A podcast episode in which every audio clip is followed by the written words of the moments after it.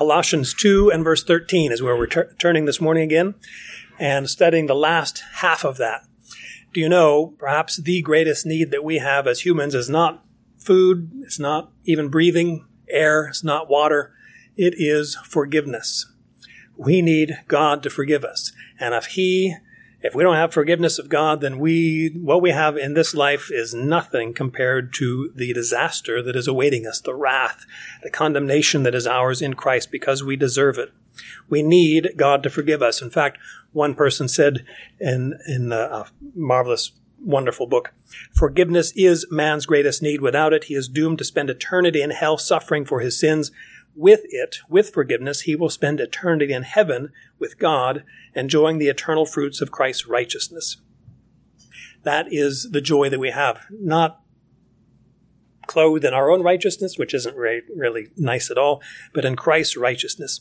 If I could amend that statement just a little bit, we will spend eternity in the new heavens and new earth with the Lord Jesus Christ and have the celebration that we don't have any condemnation. We don't fear, fear any judgment from God because He is the one, as Exodus 34 says, He is the one who keeps loving kindness for thousands, who forgives iniquity, transgression, and sin. Yet, now mind you, yet He will by no means leave the guilty unpunished, visiting the iniquity of the fathers on the children and on the grandchildren to the third and fourth generations.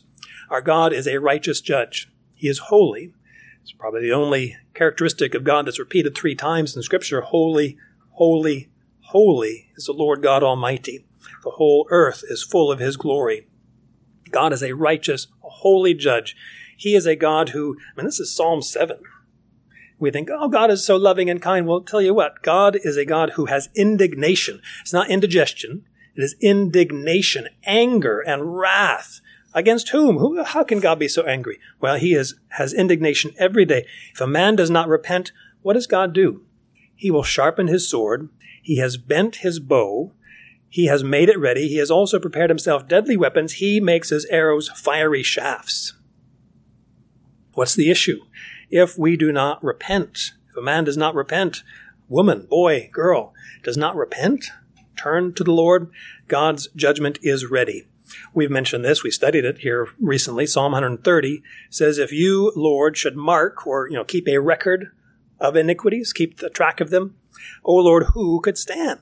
There's nobody. Nobody could stand. If God really kept record of sin, well, wait a minute. He does keep a record of wrongs. And you think, how can he do that? It's not loving. Well, because God is a righteous judge, he is judging us according to our works. And in that end day, that last judgment, there will be the books opened. And another book. And if anyone's name is not read or written in that book of life, then they'll be cast away and judged according to those iniquities that they've uh, uh, done in their lives. But Psalm 130, verse 4 says, There is forgiveness with you that you may be feared. Lest we think, well, that, uh, other people, other people are worthy of sin. I know some people that are really worthy of God's judgment, and they need to be judged if, you know, God bring it soon. Oh, are you right with God? Lest we think, uh, salvation and forgiveness is for other people. Let's start with us. Let's preach the gospel to ourselves first. We need to look to Christ. Again, that opening scripture reading, come to me. Jesus says, come to me, look to me. I just heard the uh, telling of the salvation uh, testimony of Charles Spurgeon, a great uh, British preacher from uh, the 1800s. And the, the scripture that he was saved by was essentially, look to me, or, or it was actually, look unto me and be saved all the ends of the earth. Look to me, look to the Lord. And Jesus says that. We'll see it here in verse 13. I'm going to read in verse, beginning at verse 8 in Colossians 2 and then through verse 15, help us set the, the stage and we'll look uh, at our, our section here. Uh, but it says, See to it that no one takes you captive through philosophy and empty deception, according to the tradition of men, according to the elementary principles of the world, and not according to Christ. For in him all the fullness of deity dwells bodily, and in him you have been filled who is the head over all rule and authority, in whom you were also circumcised with a circumcision made without hands, in the removal of the body of the flesh, in the circumcision of Christ, having been buried with him in baptism, in which you were also raised up with him through faith in the working of God who raised him from the dead. And you, being dead in your transgressions and the uncircumcision of your flesh, he made you alive with him, having graciously forgiven us all our transgressions. Having cancelled out the certificate of debt consisting of decrees against us, which was hostile to us, he's also taken it out of the way, having nailed it to the cross.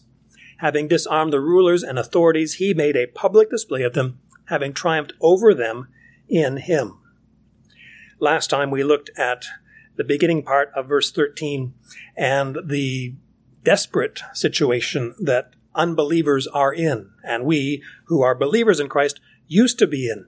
You were dead in your transgressions, and not, not physically dead. We say a lot of people who are walking around spiritually, or excuse me, physically alive, their bodies are functioning just fine, but spiritually they are dead and separate from God and estranged from Him and subject to judgment. And as we looked at the effects of sin last week, uh, depraved in mind and engaged in evil deeds, hostile toward God. They are darkened in their understanding. They desire things that cannot satisfy. They find joy in what is evil, what is reproachable. And that's what he says here. You were dead, just like that. You were dead in transgressions. And he says the uncircumcision of your flesh. Whereas we looked at the spiritual circumcision, we might call in the earlier verse, verse 11. Here he's talking about the actual physical circumcision. Hey, you go back. You guys are a bunch of Gentiles. You're not even Jewish. You have no right to come in to this Jewish Messiah. Well, and yet you have every right because Jesus is not just a savior for the Jewish nation, but for all people. But he says, you Gentiles, especially, we looked at Ephesians 2, that says, you're in a very difficult situation. You're without God. You're without hope. You're in the world. It's based on your pagan Gentileness. But we notice this. We notice this now today at the end of verse 13. This is what God did. We, being spiritually dead, he made you alive with him. Now, him, of course, or he, remove the pronouns because sometimes they get confusing. God the Father made us, Gentiles especially, but anybody that puts their faith in Him, alive together with the Lord Jesus Christ. God the Father made you alive together with the Lord Jesus Christ. God forgave us all our transgressions. Wow. Well, that's some good news right there. He made you alive together with Him. God is the one who's acting because we were spiritually dead. We can't respond to God. What we need to be raised up. We need to be given a new heart, a new mind. We are the ones who are the recipients of this action. God made us alive. He is the one who is the great actor. He is the subject of the sentence, if you will. He's the one, the living God. He is the God of the living. This word made you alive with is only used here and in a parallel passage in Ephesians 4 where it says, and again, this is a tremendous little two word statement in, in, Ephesians 2 and verse 4, saying first in those first three verses that we were dead, spiritually dead. Here, verse 4 says, But God, being rich in mercy because of his great love with which he loved us, even when we were dead in our transgressions, made us alive together with Christ. God is the one who makes alive. He is the one who does this work, and He is the one who brings us to a spiritual resurrection. Now, we've been talking earlier about a physical resurrection that we look forward to. These bodies that are just wasting away. My father-in-law would often say, you know, as the older I get, the more I find body pieces that have just fallen off, and oh, excuse me, as I go back and pick that up. Uh, just our bodies are wasting away, and as much as we try to keep them up and maintain them and make them look beautiful, they are dying. Oh, every day there's being renewed, yes, but that renewal thing is going to be undone. Our outer man is decaying, but our inner man is being renewed day by day. The spiritual resurrection he speaks of here in verse 13 is, is something that happens to the inner man. We who, our bodies are functioning, right? We're living, we have life processes going on, and yet spiritually, we need to be born again. We need to be raised up. And this is what he says here. It does not negate or dismiss a physical resurrection. We look forward to that as well. It's all part and parcel. The spiritual resurrection leads into that physical, or the, the body of this flesh will be redeemed as well, and we will be just like our Lord, having a resurrection body. This idea of life is so central to the gospel because apart from the gospel, there is death in, in our normal daily lives, we live in a in a, a, darkness, we live in a separation from God, and then in the future, there's just an expectation of judgment and condemnation and separation from God. But you know, John 3:16, he the Lord Jesus says, God so loved the world, or he loved the world in this way that he gave his only begotten son, that whoever believes in him should not perish, but have ever, everlasting or eternal life life of the ages shall not perish. Now our bodies may waste away. You can read Psalm 23. Uh, Yea, though I walk through the valley of the shadow of death, I will fear no evil, for thou art with me. Your rod and your staff, they comfort me. And yet, we're probably, you know, unless Jesus comes very soon, most of us here will die. Our bodies will stop working. We'll put them in the grave or whichever. This perishing is not a physical perishing. This is a spiritual perishing. It's a, that's much more disastrous than physical death. Spiritual death, well, that's what we are. Apart from Christ, we are dead apart from Christ. But He came, Jesus came, that they who believe in Him would not perish. Verse 36 of John 3 says, He who believes in the Son has eternal life It's a pretty simple formula right there. He who has the Son has eternal life. There's an opposite mathematical formula there too. It says, He who does not obey the Son will not see life, but the wrath of God abides on him. So there's that connection. It really boils down to what do you do with the Lord Jesus Christ? Is he Lord of your life? Is he your Savior? Is he your only hope? Or is he just one option among many? Is he one thing that you add to your life and say, I'm going to do this and the other thing. And I hope, you know, Jesus, I'm thankful, you know, good. Thank you, Jesus. But I got the, I got this covered. Or as the Galatians said, Paul said to the Galatians, uh, you who have begun by the Spirit, which is to say, you've been born again by the Spirit, you've been sealed by the Spirit, you've been uh, all filled by the Holy Spirit. You who began by the Spirit are now trying to be perfected or sanctified in the flesh by circumcision, by law keeping, by kosher laws, by all this stuff. No, that was to lead us to Christ. The law is a schoolmaster, a tutor to lead us to Christ. Look to him. Jesus defined eternal life this way, and this is kind of heady statement for him to define eternal life, the life of the ages. John 17, 3, this is eternal life. Whoa, I mean, this is going to be good. That they may know you, the only true God. He's talking to the Father. John 17 is, is his high priestly prayer, you might call it.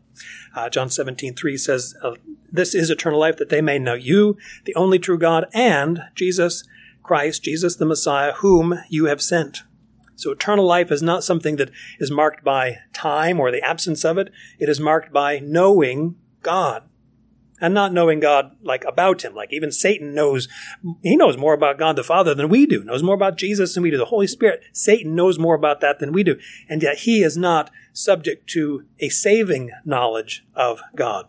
We who can draw near through our Lord Jesus Christ. In fact, we looked at it last time, right? And we'll look more carefully in verse 14. Jesus died for us. He paid that penalty for us so that God can bring us into his fellowship. We who were not holy can become holy through the Lord Jesus Christ. We know the scripture said we were dead in our transgressions and the uncircumcision of your flesh. Romans 6:23 says the wages of sin, what we earn by our despicable activities, our sinfulness is death we can't say, well, I didn't do as much bad things, as many bad things as that other person. Doesn't matter. You have earned death. Congratulations for your, for your efforts. You have earned eternal condemnation. I never, I never knew. Well, it doesn't matter. You were born in sin. You conducted your life in sin. You rejected the word of Christ. You have turned away from that gracious gift. You have earned death. And yet, verse 23 says of Colossians, of Romans 6, the gracious gift of God is eternal life in Christ Jesus our Lord. Contrast between something that we earned, which is death, sadness, the gift, a gracious gift. We'll see a very similar idea in this verse, verse 13. A gracious gift, not earned, it is gifted to us. It's generosity of God. We didn't deserve it. Uh, in fact, we deserve the exact opposite, not life, but death. And the gift of God is eternal life uh, through or in Christ Jesus our Lord we have been made alive together with him. Notice that this salvation is not something that is individual. This is not something that is uh, a one-off situation. You know, he's going to save and, and, raise up that person and maybe that person over there and some other people. No, the, the resurrection is only as we are in unity with Christ. There, there's no direct, in other words, God does not save individuals that way. He saves through Christ. What does Jesus say? No one comes to the Father but through me. We don't have direct access to the Father, but through Christ. Only through Christ is our salvation. So many people would maybe you, you have known one or maybe you have been one, would say, you know, God and I have a special relationship. Uh, and I don't need Christ. I don't need God's people. I don't need God's word. It's just me and him. I got this special, special deal. No, you don't. No, you do not. You have to come through Jesus just like everybody else. And if you refuse Jesus, then you refuse your only path to the Father. Look to Jesus. It is with Him, it is with Christ that we have this salvation this spiritual and uh, something coming forward to the physical resurrection. Now, this spiritual resurrection is not something we're looking forward to. Because our bodies are still here. Uh, Romans 7 says, Who will uh, deliver me from the body of this death? This spiritual resurrection is not something that is contemporaneous or at the same time with a physical resurrection. Otherwise, what hope would we have? We're still in our sins. We're still dead, spiritually dead. Our physical resurrection is coming in the future, but the spiritual revelation, re- resurrection is ours right now for those who put their faith in the Lord Jesus Christ.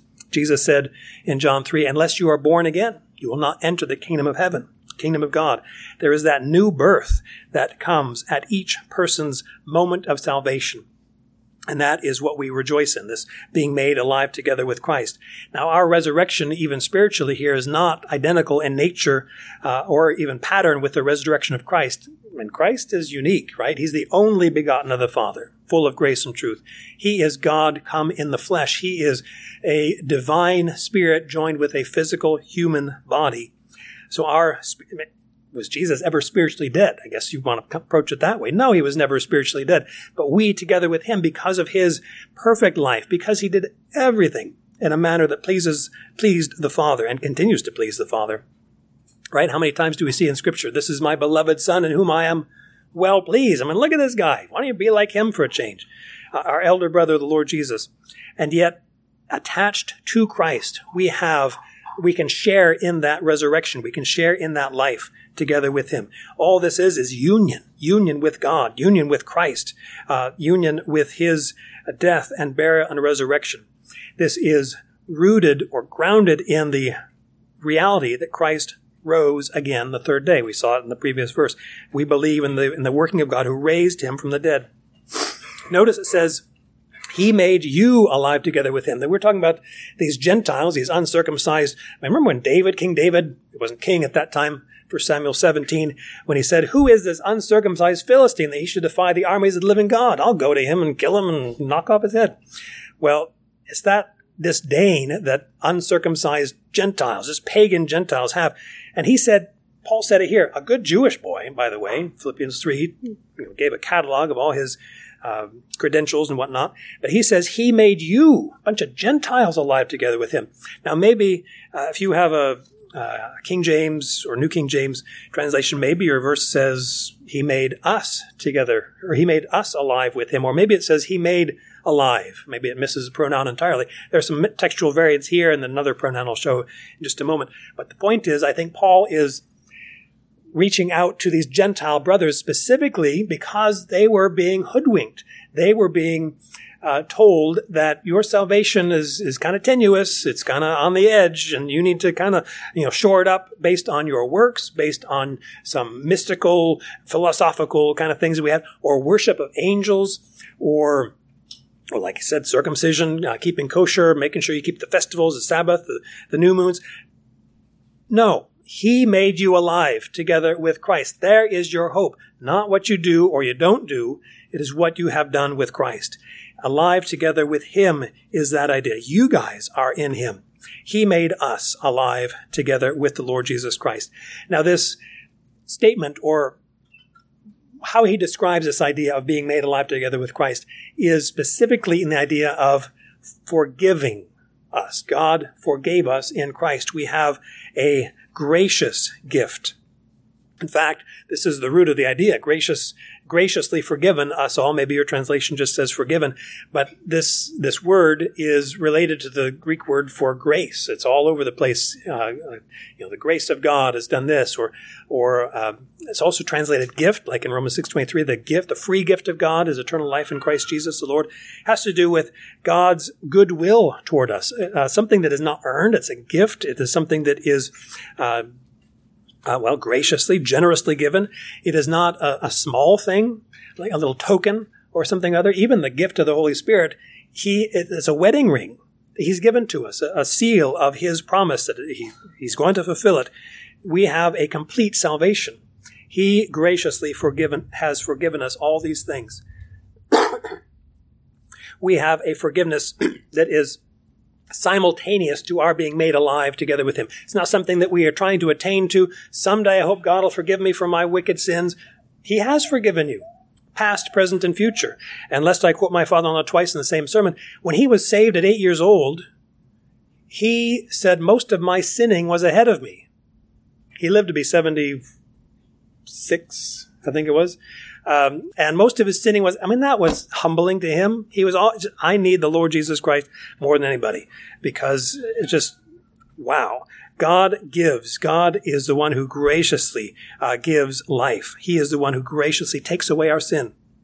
This word here trans- translated graciously given is a lot of times talking about um, a granting, like a you know, giving something to somebody. For example, Jesus in Luke uh, 7 verse 21 says, he granted sight to many people. Now, that's a good, good gift, right? He granted sight. Uh, and yet, if we understood it that way in this verse, he granted us transgressions. God does not give transgressions. He does not give sin to us. We're guilty of our own sin because of our disobedience, because of our father Adam. We're sons of Adam and daughters of Eve and so forth. Uh, God does not give sin.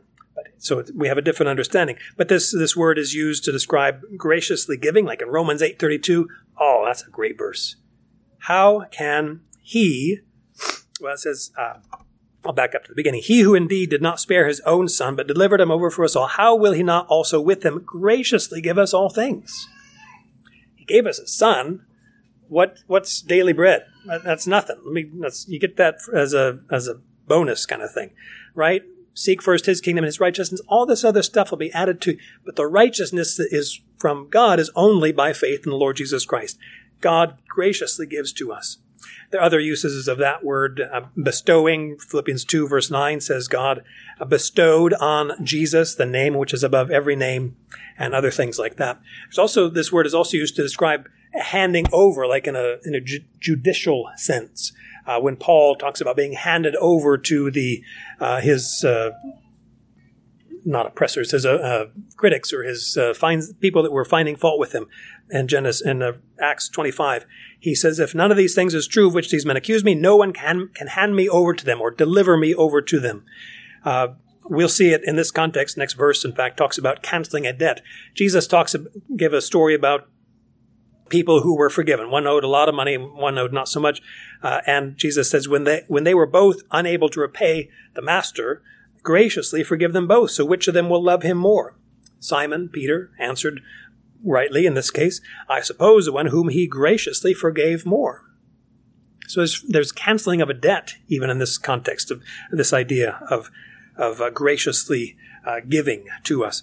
But there are 12 times in the New Testament where this word is used to describe forgiveness that there was a, a sin, there was a transgression, there was an offense back and forth, and we can forgive, graciously forgive, humanly speaking, but also God to us. In fact, let's see, where does God uh, in fact, most of it's talking about our relationship to another. We should forgive one another graciously. We have been forgiven, so we can forgive one another. Colossians 3.13, we'll see it twice in the same verse. He says, we should graciously forgive one another. Whoever has a complaint against anyone, just as the Lord graciously forgive you, you also should do toward others. Well, what does forgiveness do? You think we we all seem to know what forgiveness is, and yet uh, we like it. We appreciate the idea, especially uh, maybe not when other when we have to forgive other people because we'd like to get our fair share, you know, our due uh, penalty out of them. But when we need when we've done something wrong, oh, please forgive me, right? What is a forgiveness? Uh, many people would say, well, it's forgetting even in human relationships, forgetting uh, a sin. I, you know, forgive and forget, right? It's hard to forget. It's not so. It's, it's not. They're not the same thing. Forgiveness and forgetting. Forgiving. Forgiving is the removing of guilt.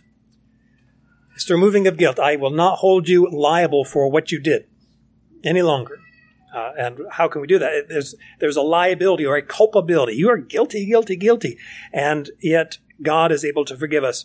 Uh, we had uh, some missionaries in our home last week and uh, just enjoyed them very much. They send out a monthly email, and one of them recently talked about a certain family member, I'll not name names because you know, defend the guilty kind of thing, but uh, uh, the the person was guilty of a speed infraction, going too fast on the on the highway, and had to appear before the court. Now I'll use the uh, masculine pronoun because that happens to be who the fellow was. Anyway, had to appear before the court, and how did she say? Good grief!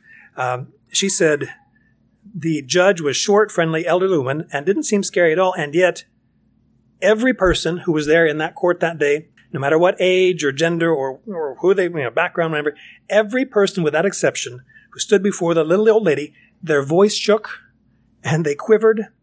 Why? Because she had the power of the court, the power of justice against these just nasty people, speeders, right? Well, um, okay. Uh, she had power and they were at her mercy. And it was hard for this lady to watch uh, her beloved family member stand before all alone and answer for his trespasses. It was also public. I mean, there he is, one person standing before the court, and guess what the judge pronounced?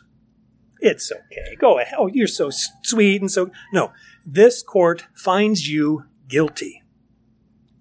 Oh, you want to melt right there into a little puddle? This court finds you guilty. And the mama there says, kind of took my breath away. Um, uh, she gave a lecture and all this. And she says, it made me think of when we stand alone before God on Judgment Day and we have to account for our sins. I'm so glad that I can say that Jesus paid for my sins by his death on the cross, and I don't have to pay for them myself. Wow. Do you ever have that appreciation of what sin really is? That we are guilty before the Lord? That apart from the righteousness of Christ, we are worthy of God's judgment? And then do you realize, wow, I can be forgiven.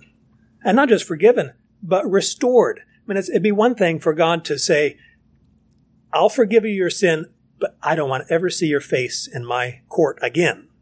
No, he never does that. God forgives wicked, evil, hostile sinners and says, come on in. Come on into my banquet table. Join my family. I want to be a father to you. I want to have a relationship with you. Come and live with me. In fact, even the, the perspective in the scripture, so many times from the beginning to the end of the book, of the whole book of Bible, is that God will come and dwell with us. Not so much that we'll go be with him. That's, that's true too. But the perspective is God will come down and dwell among a bunch of sinful, wicked people who are made righteous in Christ. That's just a tremendous reality. We don't deserve any of that. We deserve God's judgment, and yet graciously has forgiven these things. Now, this does not ignore or somehow undercut or minimize our guilt. That God can just somehow wave his hand and all sins are forgiven. No. Remember, God is a righteous judge. Somebody's got to pay the fine. Somebody has to do, do the jail time. Somebody has to be held guilty for the sin. Now, God says, I will forgive you, but you have to certain follow certain pr- protocol. And really, the only protocol is turn from your sin and look to Christ. We think, oh, that's that's too hard, or maybe that's too easy. What else do I have to do? I mean, certainly, do I have to pay money? Do I, you know, do, when I come to church, do I have to dress a certain way? Uh, do I have to do? No. Turn from your sin and look to Christ. Okay, but uh, just Christ, or maybe some other? Can I bring in and can I do this? And can, turn from your sin and look to Christ. You'll be saved and delivered. God is able to do it, not because we are somehow good or somehow he is setting his judgment and his justice aside. No. Jesus himself paid our fine. Jesus is the one who died for us and lives eternally. He is the one who has, has made a way possible for us for our sins to be forgiven. He has graciously forgiven us all our transgressions. God is not going to remember our sins against us. You know, this is in Nehemiah. Ezra also talks about, but Nehemiah talks about this idea of remembering a sin against people.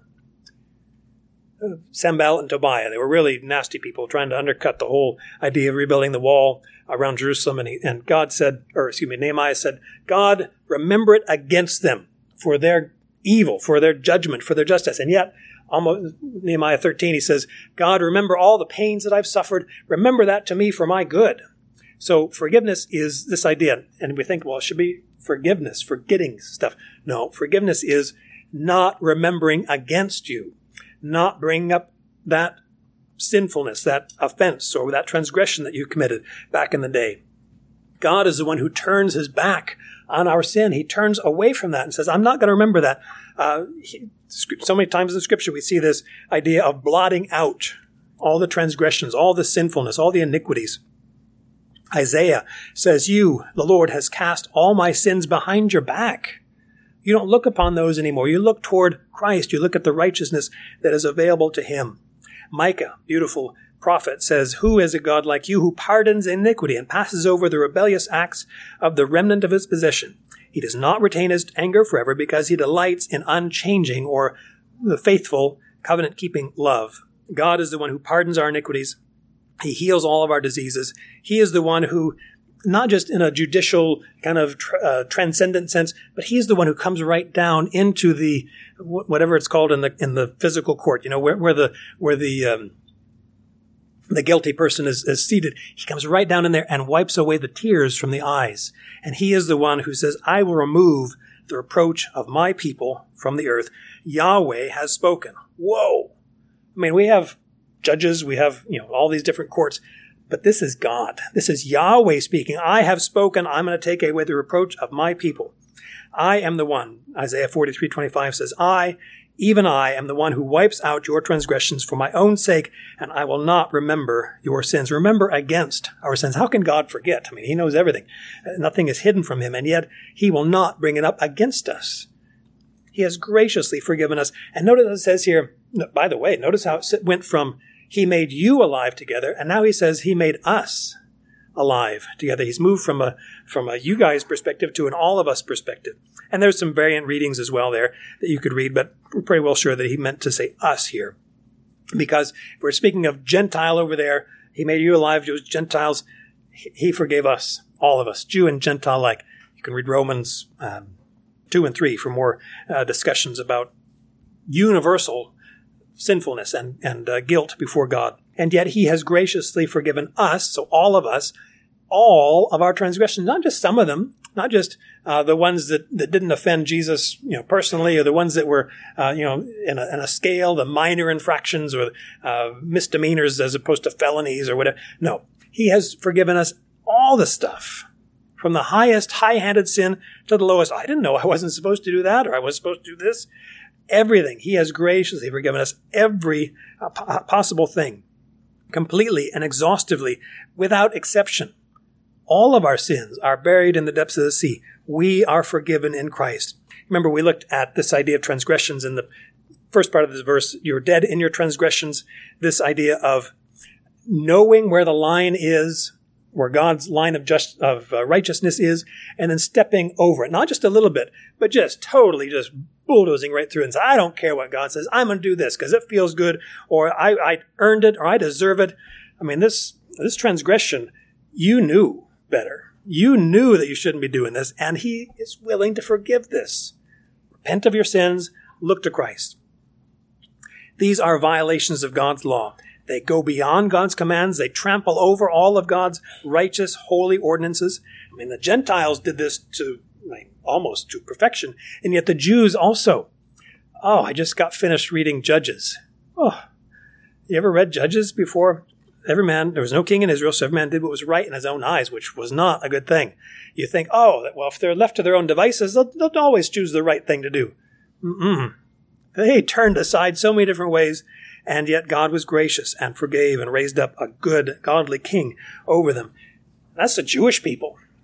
The Gentiles were far worse. The reason why God kept Israel in Egypt all those 400 some years was because the sin of the Amorite, the people in Canaan, was not yet complete. God was going to judge them. They had the witness. They had Abraham, Isaac, and Jacob speaking about God. They heard, heard about them from their great, great, great, great grandpappy Adam and Noah and all those other people, and yet they chose to forget about that and go their own way. God is able to forgive us our transgressions, even us who were defiled. Uh, we we were um, had seared consciences. We can't even respond well to God's righteousness. God, we we have no sense of right and wrong anymore. I mean, you read the newspaper, you watch the news anymore. I mean, it's almost breathtaking what kind of wickedness is going on. Oh, it's all good. It's fine. Just do it. And how dare you to stand in my way? uh, uh, and not affirm it and, and get out of my life. In fact, get off this earth. You're not welcome here anymore. I mean, what, how is that for tolerance? How in the world can God work with a bunch of sinful people like us? Now, lest we think, well, all those other people out there, let's start right here, a little bit more home, at home. That is to say, my own heart, am I walking worthy of Christ? Not, not to say that I need to somehow earn his forgiveness. No, it's a gracious gift. And yet, because I am on this whole new, I mean, spiritually alive, I am born again, shouldn't we live differently? Shouldn't we have uh, God's word in our hearts, in our words, in our affections, the things that we desire, the things how we spend our time, uh, how we what we do on our devices, how we uh, cultivate relationships, uh, whatever relationships they might be.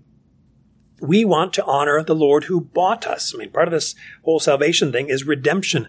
We were in the uh, a situation of condemnation, of separation from God, and He came in and bought us, redeemed us, set us on a sure foundation. Unless we think, I'm on the sure foundation, from here, I'm better able to reach back into my sinful past and kind of enjoy that a, a little bit more. What? You're going to reach back from your position in Christ, going after the, the folly, the, the foolishness, the wickedness of sin? No, He has graciously forgiven us all our transgressions. How can He do this? It's because Christ died for us. Christ is the one who paid our penalty. We'll see this very carefully in the next verse. He canceled out, God the Father canceled out that certificate of debt. All the, the fines, all the penalties, all the felonies, misdemeanors, and transgressions, iniquities, uh, trespasses. I mean, remember all those words we looked at last week? Different ways that sin is described and, and portrayed. And yet He has forgiven us all these things because Christ uh, did it for us. Uh, Romans 3, this is an extended passage. Let me just read it for you because you think, well, wait a minute. We, we had all those, I mean, the Jewish system of, of uh, sacrifices and bulls and goats and the Day of Atonement even was uh, a day for the salvation of the people. And even going back to Genesis 4, when Cain and Abel offered their sacrifices to God, God did not regard the sacrifice of Cain because it was vegetables, uh, you know, produce of the ground, work of, of, of Cain's hand. God did regard Abel's sacrifice because it was blood. It was death of a substitutionary death. Uh, Paul says in Romans 3, verse 21, apart from the law, the righteousness of God has been manifested, being witnessed by the law and the prophets, even, what is it? The righteousness of God through faith in Jesus Christ for all those who believe. There's no distinction. We all fall short. We're justified, verse 24, as a gift by his grace. But notice it says in verse 25, this was to demonstrate his righteousness because in the forbearance or patience of God or his long suffering toward people, verse 25 says, because of his forbearance, uh, because of the forbearance of God, he passed over the sins previously committed. He passed over. Is that like the Passover? Well, it's the idea of not counting our trespasses against us. Uh, he passed over the sins previously committed for the demonstration, I say, of his righteousness right now, which is to say, that he would be the just and the justifier, the one who has faith in Jesus. What is he saying there? That's what I said last week. Abel looked forward to Christ. Abraham looked forward to Christ. Moses looked forward to Christ. Aaron, all the sacrifices that Aaron and all the high priests and all the Levites offered through all those hundreds and uh, thousand years or so, uh, was looking forward to Christ. The blood of bulls and of goats did not cover sin, did not accomplish forgiveness. Jesus said it. Um, well, yeah, he said it in John 10. I won't read the whole passage, but John 10, he says, You come to me, I will give you life. I lay down my life for the sheep, and so forth. But in Hebrews chapter 9, I would love to unpack this more, but he says, Romans, uh, Hebrews 9, that the verse 12 says, Not through the blood of bulls and goats Jesus didn't enter, but through his own blood he entered the holy place once for all, having obtained eternal redemption. And he says, verse 13, if the blood of bulls and goats, goats and bulls, and the ashes of heifer, sprinkling those who have been defiled, sanctify for the cleansing of the flesh, how much more will the blood of Christ, who through the eternal Spirit offered himself without blemish to God, cleanse your conscience from dead works to serve the living God? In other words, all the sacrifices, all the, the substitutionary death of the animals looked forward to Christ. And even, if you read in Ezekiel 40 to 48, you read about some sacrifices that are going to be done in what I think is the millennial temple, a thousand year time. And you think, why are they offering and sacrificing bulls and goats again? Because those ones look back to what Christ has done. Whereas the Old Testament stuff looked forward to Christ, those future ones look back to Christ. Christ is our Savior. Christ is our sanctifier. How can God be just and the justifier of those who put their faith in God? God is holy. He is good. He is righteous. And yet Christ became sin. Christ became sin for us. God is able to, or did, put our guilt on the Lord Jesus Christ. He never did anything that was uh, disobedient, disrespectful to his Father. And so his death was not because he deserved it. The wages of sin is death. Well, he never sinned. He didn't earn death. He died in our place. He laid down his life for us. How do we receive that benefit? This graciously forgiven our sins. Well, we repent of our sins and we come to Christ. We return to him it says here that uh, Psalm 86 verse 5 says, You, uh, Lord, or Yahweh, are good and ready to forgive and abundant in loving kindness to all who call upon you. Call upon him. He says, I don't have his number. I don't know where he lives. Call out to him. He listens. If there's anything he listens to, he doesn't listen to the prayers of wicked people, insolent and rebellious people, but he does listen to the prayer of repentance. I mean, even Ahab, you read about that? Ahab repented, and God said, Hey, everybody, did you just see what Ahab did? Ahab was wicked and despicable. I don't know that we'll see him in heaven, but even in his, that moment of repentance, God was took attention to it and belayed the the uh, disease that was upon him, and other people as well who who repented and turned to Christ. God is abundant in loving kindness to all who call upon Him. He is the one who says, "Look to Christ. Turn from your sins. Look to Christ." First John one nine. If we confess our sins, he is faithful and righteous to forgive us our sins and to cleanse us from all unrighteousness. God has done this. We rejoice in it. We come to Christ. We look to Christ alone for our salvation and our hope. He is the only one with whom we have forgiveness. Let's pray. Our Father in heaven, we are so grateful for your love and kindness and mercy we're thankful for the abundant redemption we have in the Lord Jesus Christ and Him alone. Please help us to cling to Him, not come clinging to Him, also bringing along our baggage of works or what we have done or what we haven't do or our family heritage or our uh, lineage or, or uh, the money that we have in our hand or no, simply to your cross we cling. What Christ has done, His death, burial, and resurrection on our behalf. We pray that each soul here present this morning would have their whole confidence in you, putting their faith only in the Lord Jesus Christ. And then, of course, growing in Him and wanting to please Him with everything that we are. We are so grateful that you have not left us as orphans.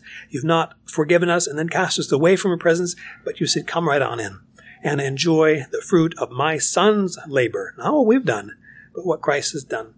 Thank you for each one who's here. Please do and continue your work of kindness and of uh, regeneration, sanctifying us to be more like the Lord Jesus Christ. We are thankful. We pray in Christ's name. Amen.